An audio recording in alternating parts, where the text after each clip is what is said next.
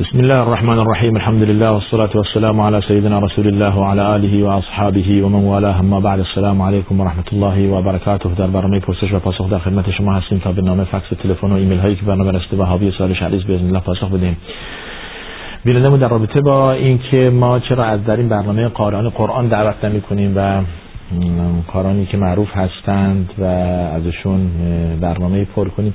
در رابطه با مسئله قرائت و قرآن خوندن اینها برنامه های دیگه هستش شبکه های خاص قرآن هست و هر شود که خود بعضی قارئان شبکه های خاصی دارن خودشون که در ماورا پخش میشه.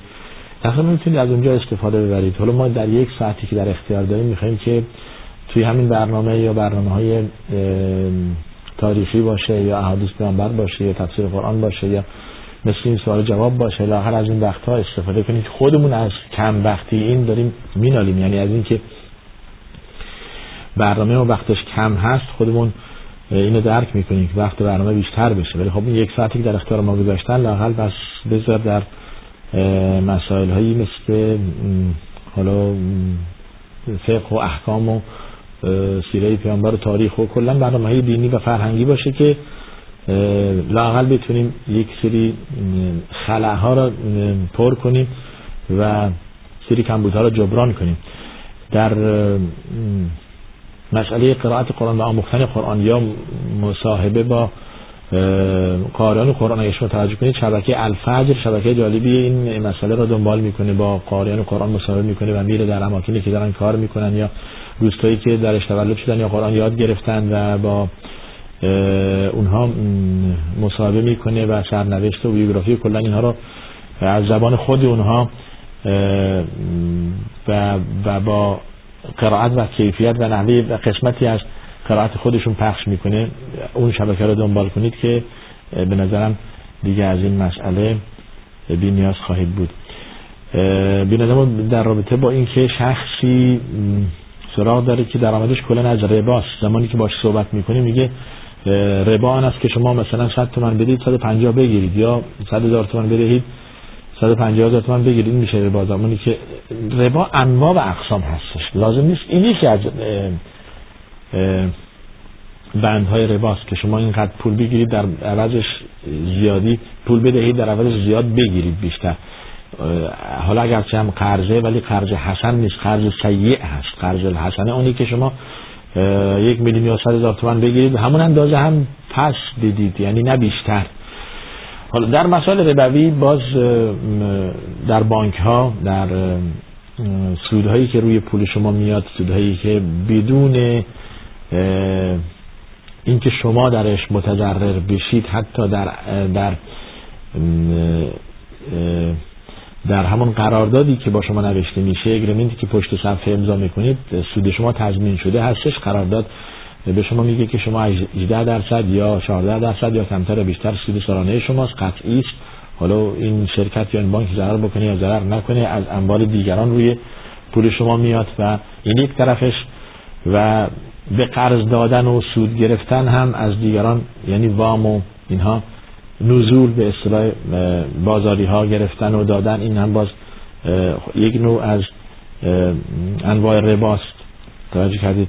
یا چک دیسکاونت کردن یک نوع از انواع رباست که شما چک تاریخ نرسیده رو الان پول بدید. دو ماه سه ماه چهار ماه یک سال بعد وقتی چک می‌رسه با قیمت گرانتر. قیمت چک صد هزاره شما ده هزار صد بیس هزار بگیرید. و نقد پول بدهید به صاحب چک دو ماه بعد خودتون برید چک از بانک بگیرید. این میشه ربا باز جایز نیست که خیلی هم متاسفانه شایع هست در بازار دیسکانت کردن چک ها. خیلی خوب. بعد گفتن چرا بعضی مردم از حضرت عمر دلگیرند؟ من نمی‌دونم برای که تاریخ نخوندن. اگر بنا باشه که انسان از دومین خلیفه از خلفای اسلام و از پدر خانم رسول الله صلی الله علیه وسلم که حضرت عمر باشد و از داماد حضرت علی که خواهر امام حسین رضی الله عنه اجمعین را به ازدواج درآورد دلگیر بشود به ناحق دلیل بر عدم آگاهی ایشان هست. اگر انسان تاریخ خوانده باشد و شجاعت و شهامت حضرت عمر و فوایدی که به جهان اسلام رساند و فتوحاتی که در عرض این 11 دوازده سال خلافت این بزرگوار بود.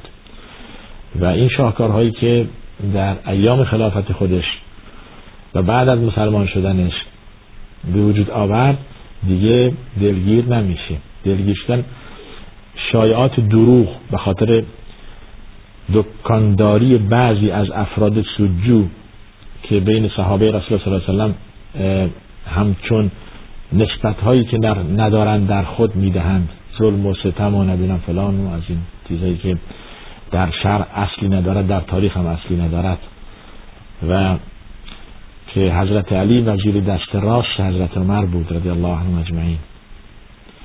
و حضرت علی در خطبه خودش در نهج البلاغه این مسئله را ذکر می‌کنه که اگر بگویم بهترین کسانی بعد رسول الله صلی الله علیه و که ها بودن ابوبکر و عمر و از منبر که میاد پایین میگه که اگر بگویم سومی عثمان رضی الله عنه مجمعین هست. اینها میان خودشون خوب بودن. حالا شما کاسه از آش داغترید می‌خواهید که از کسانی انتقاد کنید که رسول الله صلی الله علیه از آنها به خوبی یاد کرد. حضرت علی و بقیه صحابه از اونها خوب یاد کردند. یعنی شما بهتر از اونها می‌دونید و تاریخ رو نخوندید. با دیدی منصفانه و عادلانه و بدون تعصب تاریخ را بخوانید. درخ بزنید زندگی این بزرگواران را بخوانید. تاریخ صحیح نه تاریخ منحرف شده نه تاریخ کسانی که می‌خواهند دکانداری کنند. به وسیله اینها شایع پراکنی و دروغ دروغ پخش می‌کنند. این این مسئله را بررسی کنید و بخوانید و بعد می‌دونید که حضرت عمر که بود و چه شاهکارهایی کرد. بله. بعد دیگه بدونید که این بزرگوار از جمله کسانی است که پیامبر به آنها بشارت بهشت داده. اون عشر المبشرین بالجنه چهار خلفای راشدین که از جمله حضرت عمر هست و به اضافه شش تن دیگر از صحابه پیامبر. بسیار. از عدالت عمری یاد بگیرید. بله. بخوانید تاریخ حضرت عمر و از عدالت این بزرگوار یاد بگیرید. این دروغ هایی که نسبت داده میشه به فعل حضرت عمر که ستم کرد و به به حضرت زهرا ادبی کرد و به ایشان زد و تمام اینها دروغ هایی است که محض صرفا به خاطر دکان باز کردن بعضی از دکاندارانی که از اینها استفاده مادی می‌برن متاسفانه. این حقیقت ندارد. توجه کردید؟ حضرت عمر شخص عادل بود رضی الله عنه. نه ظالم. بسیار حالا در زندگی این بزرگوار به تاریخ اگر شما برنامه که در سیره بزرگان هستش توجه کنید به طور تفصیل گفته میشه. حالا وقت برنامه به ما اجازه نمیده که ما در تاریخ حضرت عمر به طور تفصیل صحبت کنیم. همین کافی است که این بزرگوار پدر خانم رسول الله صلی الله علیه و بودن و داماد حضرت علی ام کلثوم دختر امام حسین دختر حضرت علی خواهر امام حسین و خواهر حضرت زینب رضی الله عنهم اجمعین. زن حضرت عمر بود و از ایشان دو فرزند بر جای گذاشت به نام زید و دختری به نام فاطمه. و بعد از شهادت حضرت عمر که اولین شهید محراب به حساب میاد باز بارها تکرار کرده ایم در محراب پیامبر ایستاده بود و با خنجر مسموم ابی لؤلؤ فیروز که متاسفانه بارگاه براش درست کردن در همدان بعد از اون که شهید شد دختر حضرت علی و مگلسوم خواهر امام حسین به ازدواج یکی از آل بیت در آمد بعد از اتمام عده. این تاریخ رو بررسی کنید در اصول کافی همین رو نگاه کنید. این مسئله به این مسئله اشاره شده. به این موضوع هم بارها اشاره کردیم. این الفت و محبت آل بیت رسول الله صلی الله علیه وسلم با خلفای راشدین می‌رسند که اینها به هم دیگه چقدر نزدیک بودن چقدر محبت هم دیگر را داشتند. این شایعاتی که علیه اینها پخش میشه دروغ محض است. توجه کردید؟ شما با دیدی باز و منصفانه به تاریخ نگاه کنید نه با تعصب آخه شما یک طرف قضیه رو میشنوید طرف دوم هم بشنوید. طرف دوم هم بشنوید. فقط شما دروغ شنیدید مرتب. مرتب دروغ شنیدید مرتب شایعه و مرتب تهمت و اینها شنیدید. خب از طرف دیگه هم بشنوید. کسی می‌خواد قضاوت کنه قاضی که در در کرسی قضاوت نشسته می‌خواد داوری کند. از یک طرف گوش نمی کند که حالا اون که خشم است اون که شاکی است مدعی است هر چی بخواهد بگوید و قاضی حکم صادر کند. خب مدعی رو میگه مدعی علیه بینم چی میگه. چه دفاعی داره از خودش. شما این دروغ ها رو شنیده اید طرف مقابل هم ببینید چه, چه کاره بوده است. با دیدی منصف و بدون تعصب. بعد می‌دونید که اونهایی که گفتن دروغ بوده. توجه فرمودید؟ بله. امکان نداره. پیامبر خدا راضی بشود که دختر یک انسان ظالم به ازدواج خود درآورد. این یک. و انسانی ظالم را دست وزیر دست راست خود قرار بدهد. این دو. و در تمجید و تعریف انسان ظالم بگوید. این سه امکان ندارد اگر ظالم بود پیامبر تعریفش کنه و دربارش بگه. توجه فرمودید. بعد میم در دوران خلافت حضرت ابوبکر و خلافت حضرت عمر. و بعد در رابطه با شخصیت ایشان از زبان حضرت علی. امکان ندارد حضرت علی دختر خود را به ازدواج یک ظالم درآورد. شما این در حضرت علی می‌دونید؟ این بزرگوار که شجاع بود. و امکان ندارد که حضرت علی ساکت بنشیند. و به ناموسش که حضرت زهرا رضی الله عنها باشد به دختر گرامی رسول الله صلی الله علیه و بی ادبی بشود و ساکت بنشیند. در عقل شما این میگنجد که عمر بیاید و بی ادبی کند در ساحت دختر گرامی رسول الله صلی الله علیه و و حضرت علی ساکت بنشیند بگه من میترسم. این این این در شان حضرت علی است. اون شجاع و اون شیر خدا که میگن شیری است که هرگز شکست نمیپذیرد. اسد الله الغالب. در در در صفت حضرت علی اهل سنت نسبت به حضرت علی می‌گویند اسد الله الغالب شیر خدا که هرگز شکست ناپذیر است. اصلا نمیترسد از هیچ کس جز از, از, از خدا میترسد. آیا در شان این بزرگوار است که بنشیند و به به, به, به دخت گرامی رسول الله صلی الله به همسرش بی ادبی بشود و چیزی نگوید؟ پس این با عقل هیچ عاقلی جو در نمیاد تا چه رسد که شما واقعیت تاریخ را اگر بخوانید چه محبتی بین اینها بود؟ وانگهی می آید این شخص یعنی حضرت علی رضی الله عنه دختر خود را به ازدواج کسی در بیاورد که ادبی به به مادر این دختر کرده است؟ یعنی دختر خود ام را به ازدواج عمر در بیاورد که ادبی به حضرت زهرا کرده است؟ این امکان داره؟ عقل این را میپذیره؟ خب یک کمی به, به عقل هم برگردید. بگید دروغه خب واقعیت داره که دروغ نیست. یعنی این ازدواج انجام گرفته صد درصد. به به شهاده به گواهی همه.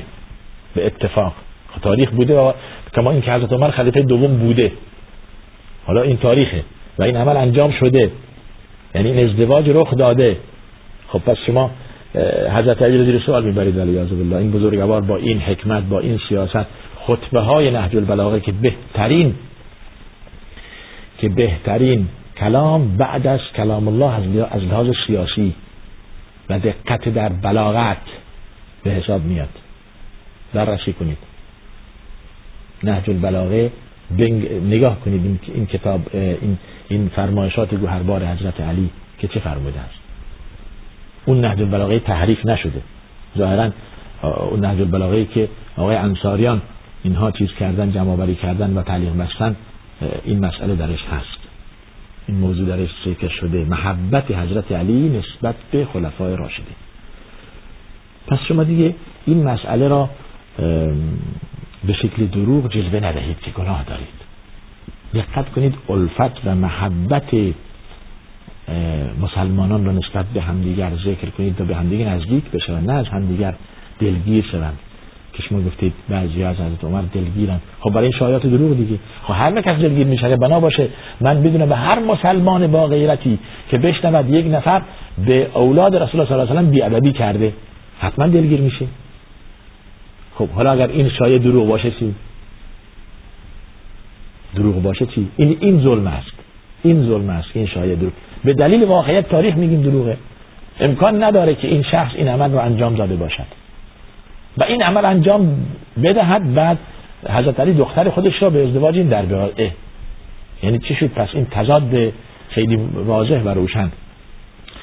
پس بنابراین به تاریخ برگردید و با دید منصفانه. برای محبت خدا محبت رسول خدا و محبت آل بیت رسول الله صلی الله علیه وسلم از اون چه که در تاریخ صحیح هست و ذکر شده و و به حد تواتر رسیده. یعنی به همه علما این را گفتن از اون پیروی کنید. به خود به فرزندان خود محبت خدا محبت رسول خدا محبت آل بیت رسول الله صلی الله علیه وسلم محبت حضرت علی محبت امام حسن امام حسین محبت حضرت زهرا سلام الله علیها و محبت این بزرگان دین در دل خود جای دهید. محبت واقعی. توجه کردید؟ بعد بدانید که اینها چه رابطه حسنه با با, با همدیگه داشتن. یعنی صحابه رسول الله صلی الله علیه و خلفای راشدین با آل بیت رسول الله صلی الله علیه و همه مخلص آل بیت رسول الله بودن صلی الله علیه و سلم. بسیار شما هیچی در رابطه با اون چیزی که پاپ گفته در در تهمت به پیامبر نگفته اید لازم نیست ما بگوییم. حالا ما که در این دریای قطره بیش نیستیم که بیایم با پاپ درگیر بشیم جواب پاپ بدیم که چه جسارتی کرده. ببینید این این مسئله بازم عدم آگاهی است. این هم شبیه اون مسئله اولی. اگر پاپ و امثال پاپ و کل حالا کلیساهای واتیکان در رابطه با شخصیت رسول صلی الله علیه و خونده بودند و از وجه تولد تا رسالت مبعث و به رسیدن پیامبر تا رحلت پیامبر خونده بودند هرگز همچون جسارت نمی‌کردند. که دین پیامبر یا دین اسلام دینی است که با عقل تضاد داره یا اسلام به ضرب شمشیر پیروز شده. خب این این این داره بر عدم آگاه عدم اون علم و اون دانش و اون تاریخی که باید بدانند. خب زمانی که چیزی نیست در انسان معدوم هست یک اشیای مخالف آن جایگزین می شود. مثل چیزی که شما دیدید. خب صحت این این این مقوله کی مهر می‌زنه؟ خود واتیکان و خود کسانی که علیه اینها شای پراکنی می‌کنن به تاریخ اسلام که بر نمیگردن که اسلام چی, چی بوده است چگونه پیروز شده. محمد صلی الله علیه وسلم چه شخصیت عظیمی بوده است. چگونه فتوحات انجام می‌شد؟ این جنگ و جدالی که به وقوع پیوست چگونه بود؟ خب بارها به این مسئله اشاره کردیم.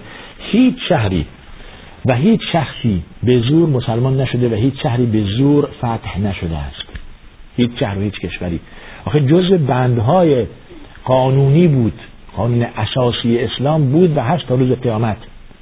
هر زمان می‌خواهید جایی را فتح کنید اول به اینها پیشنهاد اسلام بدهید. خوب توجه کنید این مسئله. بارها اشاره کردیم. حالا قبل از این جریان پاپ هم. اولا به اینها پیشنهاد اسلام بدهید. اگر پذیرفتند اینها برادران شما در دین هستند. تمام شد. فرقی بین شما و اونها نیست. اگر شما عربی اونها عجمن فرقی نیست. اگر شما سفید پوست اونها سیاه پوستن فرقی نیست. توجه کردید؟ اینها برادران دینی شماست. برای که اسلام رو پذیرفتن تمام شد. همه حقوق شما دارید اونها هم دارند. اسلام با نجات پرستی و اینها مخالفت کرده است. ان اکرمکم عند الله اتقاکم. خب اگر نپذیرفتن شما بند دوم میاد اگر نه این چیز قانون اساسی اسلامه. حالا شما که نمی‌دانید نخونده اید شما که اینها را بهتون نگفتند واقعیت را به شما نگفتند. برید برگردید به قرآن به دستور قرآن به دست به تاریخ اسلام. چگونه فتح میشه؟ فتوحات اسلامی چگونه رخ می‌داد؟ بند دوم دو. پیشنهاد بدهید به اینها که مسلمان بشن. حالا که نپذیرفتند خب بگذارید روی همون ایده همون عقیده که هستن باقی بمونن ولی یک تعهد بدن به شما. ببینید منطقی است این حرف. یک تعهد بدن به شما که علیه شما نشورانند یعنی توطئه نکنند. شما رو تارمار نکنند. در مقابل این امضا و این تعهد شما موظفید ای مسلمون ها که از ناموس از سرزمین و از حقوق اونها مثلی که از حقوق مسلمانان دفاع می‌کنید دفاع کنید. ببینید این عدالت اسلامی و عدالت محمدی صلی الله علیه و سلم میرساند دفاع کنید. خب حالا چون که شما اونها مسلمان هم نیستن. یهودند مسیحیند هر آینی که دارند در آین خود بمانند. به عبادتگاه آنها بی احترامی نکنید. بگذار بماند. هر چی دارن معبد دارن کلیسا دارن هر چی دارن بذار بماند جای خودش. ولی اینها تعهد بدن. خب در مقابل این که شما از ناموس و این تجاوز می از تجاوزات اینها جلوگیری می‌کنید و از از اون چی که از هر حقی که یک مسلمان برخوردار است اینها می‌تونن برخوردار باشن از راه و اسفالت و تلفن و برق و نمی‌دونم فلان و کوچه و همه چیزها برخوردار هستند و مسلمان هم نمیشن یک مقدار مالیات به شما بپردازند. تا این زحماتی که در مقابل می‌کشید یک چیزی از اونها بگیرید. چیز مادی. به عنوان حالا اونجا می‌گفتن جزیه. مالیات. تکس اسمش هرچی مثل بخواید بذارید. این پیشنهاد دوم. خب پیشنهاد سوم. خب اگر نپذیرفتن چی؟ مسلمان که نمیشیم؟ جزیه هم نمیدیم؟ که درش تعهدی هم نمیدیم؟ هر آن احتمال داره ما بشورانیم علیه شما. درسته؟ معنیش اینه دیگه. زمانی شما امضا نکردید. یک تعهدنامه الان هستش. تعهدنامه های بین المللی که فلان کشور حق ندارد مثلا سلاح اتمی داشته باشد یا فلان کشور حق ندارد که در شؤون کشورهای دیگه دخالت کند. خب این یک یک مسئله است که تمام کشورها دارند. حالا اگر که نقض پیمان کرد از لحاظ قانون بین المللی سازمان بین المللی این, این, این شخص محکوم میشه. این شخص این کشور محکوم میشه. حالا پس زمانی که شما نمی‌خواید مسلمان بشید نه هم تعهد می‌دید که نشورانید معنیش اینه که هر زمانی اعلام جنگ می‌کنید با ما. حالا که می‌خواید اعلام جنگ کنید با ما ما باید از خود دفاع کنیم. آیا حق دفاع داریم یا نداریم؟ حق دفاع داریم. حالا که با اونها میجنگید حالا بیاید بندهای حاشیه‌ای دوباره نگاه کنید چه بندهایی حالا که اونها تصمیم گرفتید با اونها بجنگید یعنی در حقیقت اونها تصمیم گرفتن با شما بجنگند زمانی که با اونها میجنگید نه پیرمرد بکشید. نه زن بکشید نه کودک بکشید نه درخت قطع کنید. این این روی بندها اضاف میشه به اون سه بند اولی اضاف میشه. این جزء قانون اساسی است تا روز قیامت ادامه داره درس کردن این هرج و مرج نشه. کودک حالا شما اگر می‌بینید کودک ها و زن ها اینها کشته کشته میشه به اسم اسلام تموم نکنید اینها اشتباه منی گوینده به عنوان مسلمان اگر اشتباه شخصی داشتن به اسم اسلام نزنید. شما برید تاریخ اسلام بخونید قرآن رو بخونید. خب منم مثل بقیه ممکن اشتباه کنم. یه آقایی که به اسم مسلمان هستش ممکنه اشتباه کنه. حرکاتش خلاف شرع باشه خلاف دستور خدا و پیامبر خدا باشه. اینو به حساب اسلام می‌ذارید؟ توجه کردید؟ کما اینی که ما اشتباه پاپ به اسلام به, به حساب مسیحیت نمی‌گذاریم این اشتباه شخصی پاپ عدم آگاهی پاپ بی سوادی پاپ می‌رسیم در رابطه با دین و به اسلام. اگر بخونه مطلع بشه همچون هرگز همچون حرفی نمی‌زنه. یا همچون سوالی که قبلا در رابطه با حضرت اومد آیا به حساب کل فرق اسلامی می‌ذاریم که اینها همه نه نه نه. عدم آگاهی به حساب عدم آگاهی می‌ذاریم. من مطمئن هستم و این به یقین دارم میگم هر کس در رابطه با تاریخ و واقعیت حالیش بشه بفهمه قبول می‌کنه. مگر واقعیت را بخونیم قبول می‌کنیم. حالا چه در رابطه با مسئله در رابطه با صحابه عرض کردم. و چه اون در رابطه با این موضوعی که اخیرا پاپ ایراد کرده علیه دعوت اسلامی و علیه شخصیت رسول الله صلی الله علیه و توجه کردید؟ پس بنابراین حالا این بندها را بروید بخوانید و هیچ مسلمانی را به ضرب زور شمشیر رو سرش نبود یا مسلمان باشه سرت می‌زنیم نداریم در تاریخ. بلکه بر عکس داریم. شخصی که وارد مدینه میشه. و قاصد فقط هدفش قصدش کشتن پیامبر. که دستگیر میشه. میبرنش پیش پیامبر. اومده تو رو بکش. چیکارش کنی؟ ببریش مسجد. زور که من به این شیر دادید یا غذا دادید؟ گفتن نه یا رسول الله. برید حیونا رو بدوشید و بینها و بین غذا بدید. شیر آوردن شیر دوشیدن و دادن بهش. بعدم پیامبر رفت پیشش. اتشهد ان لا اله الا الله و انی رسول الله. قبول می‌کنی خدا یکیش و من پیامبر خداست. با دهانی پر گفت نه. نه. نه تو قبول دارم نه خدا قبول دارم. خب. همه منتظرن حالا که اینطور هست یک عقوبتی بر سر این نازل بشه. با خیلی ساده و راحتی پیامبر فرمود که اجازه بهش بدید بره. البته دست بسته بودن به تنه نخل یا همون ستونی که در مسجد بود. و رفت رفت که بره چند قدم که رفت برگشت. ایستاد و ایمان آورد. اشهد ان لا اله الا الله و انک یا محمد رسول الله بهش گفتن خب چرا اول ایمان نیاوردی؟ گفت تا ثابت نشد من به ضرب زور و تهدید و این عدالت اسلام را میرساند لا اکراه فی الدین. بیا بخون در سوره بقره. توجه کردید؟ پس بنابراین اونهایی که شما شنیدید بله این عقوبت ها باعث بشه و نمی‌دونم این کیفر ها بشه. کسی که خیانت به اسلام می‌کنه کسی که وارد اسلام بشه به قصد خیانت باعث این کارا باید بر سرش در آورد کسی که توطئه می‌کنه اگر دزدی کرد دستش خط خب دزدی می‌کنه. اگر تجاوز کرد به ناموس دیگران فلان عمل باش انجام بشه خب به, آزادی دیگران تجاوز کرده. شما می‌خواید همینطور آزادش بگذارید. این میشه دموکراسی این میشه آزادی. به ساحت دیگران تجاوز کرده. باید کیفر بشه. دزدیده باید دستش قطع بشه. باید کیفر بشه. تهمت زده باید سلاق بهش بزنن. پس اون قوانینی که در داخل اسلام پیاده میشه برای دفاع از حقوق دیگران باز.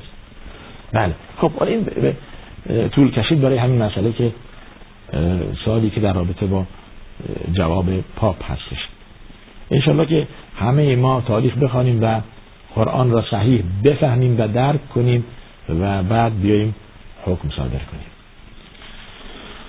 شخصی گفته که من معتادم و روزه هم می‌گیرم و بچه 6 ساله دارم روزه می‌گیرم. حالا این روزه بر این بچه واجب هست؟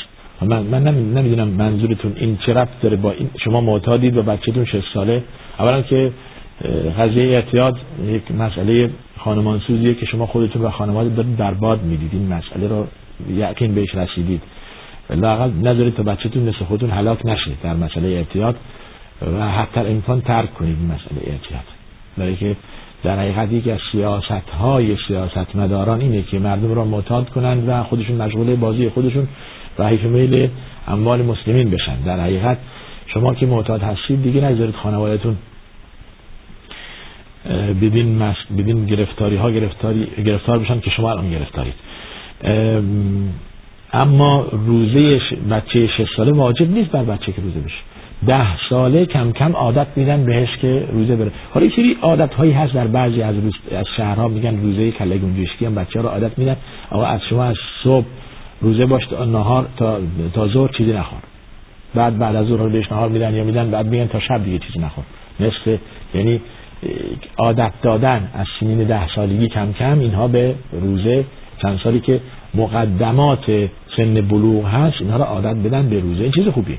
اما اینکه بچه شش وادار کردن به روزه این کار درست نیست. خودش می‌خواد این کار کنه. نذارید که شما بالاخره این توان و این قدرت این رو نداره که شش ساله مثلا دوازده ساعت چیزی نخوره و نیم نیاشم. توجه کردید؟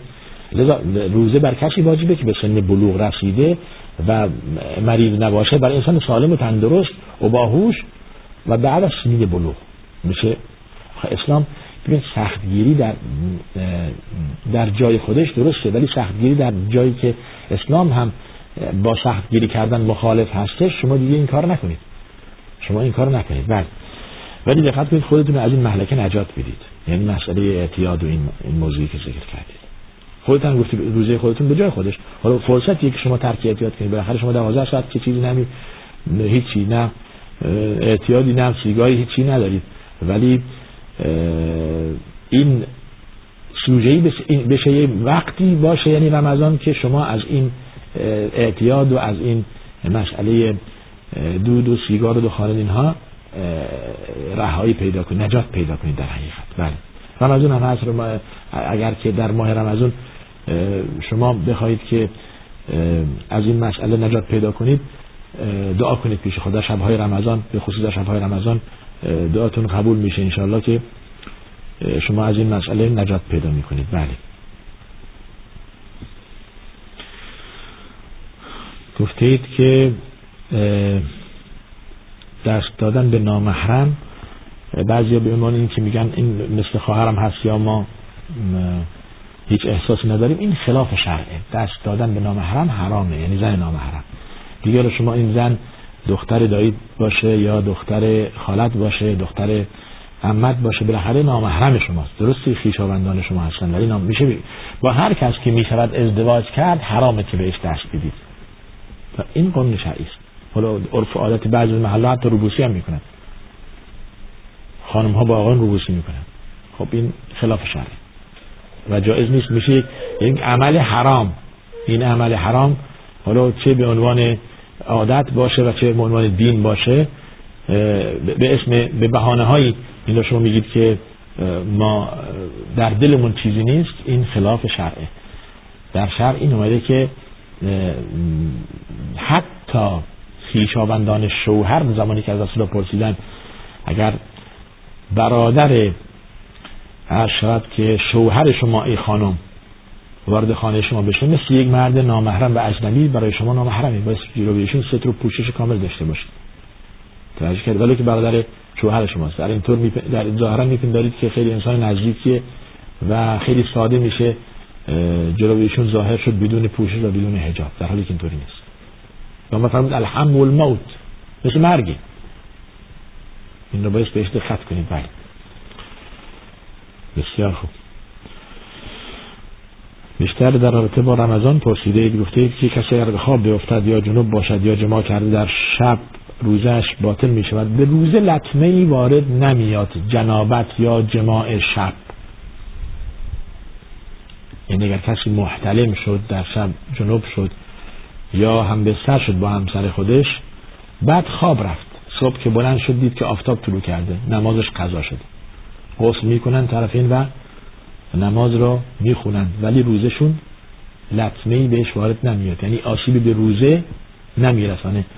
یعنی با جنابت صبح کردن نه به طور عمد نه به طور با جنابت صبح کردن یعنی به خواب افتادن روزه را آسیبی نمی‌رسند به روزه آسیبی نمی‌رسند پس بنابراین در اصل اینه که این غسل واجبه برای اینکه ما بدون غسل نمی‌تونیم نماز بخوانیم. بدون غسل جنابت نمیشه نماز خوند. حدث اکبر.